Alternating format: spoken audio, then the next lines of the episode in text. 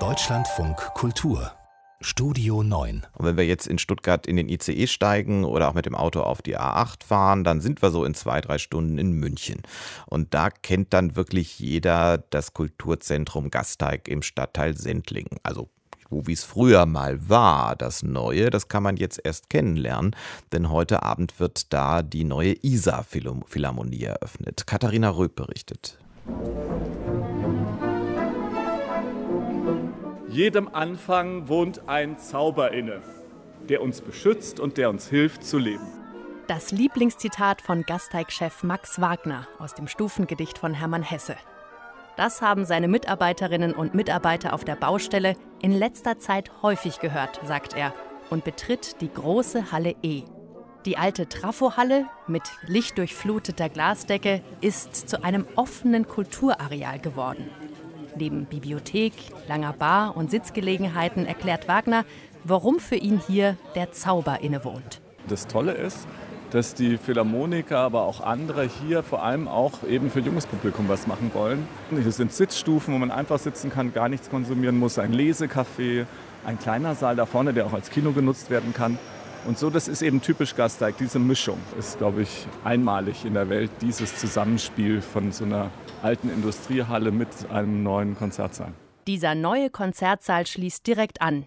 Über die sogenannte Fuge führen Treppen, die Himmelsleitern, links und rechts in die Ränge der dunklen Isar-Philharmonie.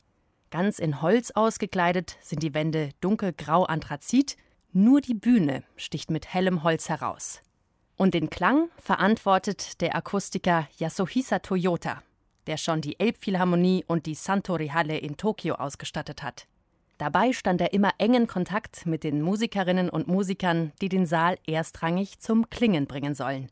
Die Münchner Philharmoniker. Davor müssen sie den Saal aber erst richtig gut kennenlernen, meint Orchestervorstand und Klarinettist Matthias Ambrosius.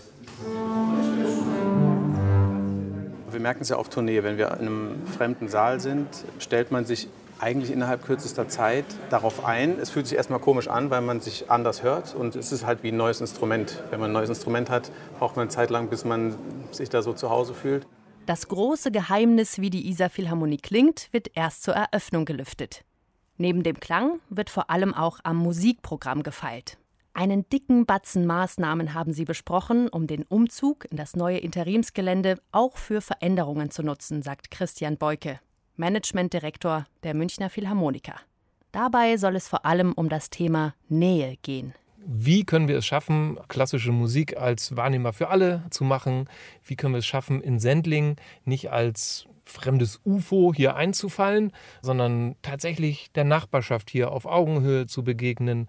Wir versuchen diese neue Energie tatsächlich auch in Teile des Repertoires zu übertragen. Die Münchner Philharmoniker sind nicht die einzigen neuen Mieter auf dem HP8-Gelände. Auch eine Bücherei, die Volkshochschule und Teile der Münchner Musikhochschule ziehen hier ein. Mit dabei ist auch Klaus Reichstaller, Trompeter und Leiter des Jazzinstituts der Münchner Hochschule. Er blickt gespannt und optimistisch auf den neuen Ort. Veränderung ist immer was Positives, weil es werden neue Türen aufgehen, es wird neue Möglichkeiten geben und das heißt, dass man sich da einfach öffnen muss und frei sein muss und gerade im Jazzbereich haben wir das gelernt. Und deswegen glaube ich, dass sich viele neue Möglichkeiten ergeben werden, von denen man jetzt noch gar nichts weiß. Aber das ist ja auch interessant.